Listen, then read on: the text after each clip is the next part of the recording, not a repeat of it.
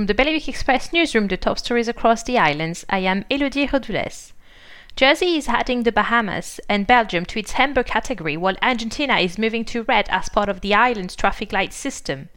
The changes mean that anyone returning from the Bahamas and Belgium will have to take at least two tests on arrival or quarantine for 14 days, while those coming back from Argentina will have to get tested and self isolate. Meanwhile, in Guernsey, Blue Islands is making the first small step back towards a regular inter island service by launching their return flights for business travel, while Aurigny has added additional Isle of Man flights to its August timetable.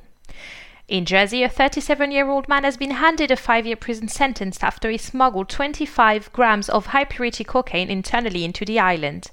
Danny Jones was stopped by a customs officer at the airport as he attempted to bring the drugs into the island on 16 January. A 50 year old motorist from Guernsey who was seen swerving around corners, mounting the pavement, and driving on the wrong side of the road in the middle of the day whilst five times over the limits has been sent to jail for six months and disqualified from driving for the next five years. Uvis Burzes was sentenced after being reported to Guernsey police in September as he was driving home from work. For more on these stories, visit bailiwickexpress.com. You weather now. It will be mostly sunny this afternoon with temperatures reaching 22 degrees in Jersey and 19 in Guernsey. Bailiwick Radio News, sponsored by Broadlands. Bailiwick Radio Workday with Broadlands, Jersey's largest estate agency. See our latest properties at broadlandsjersey.com.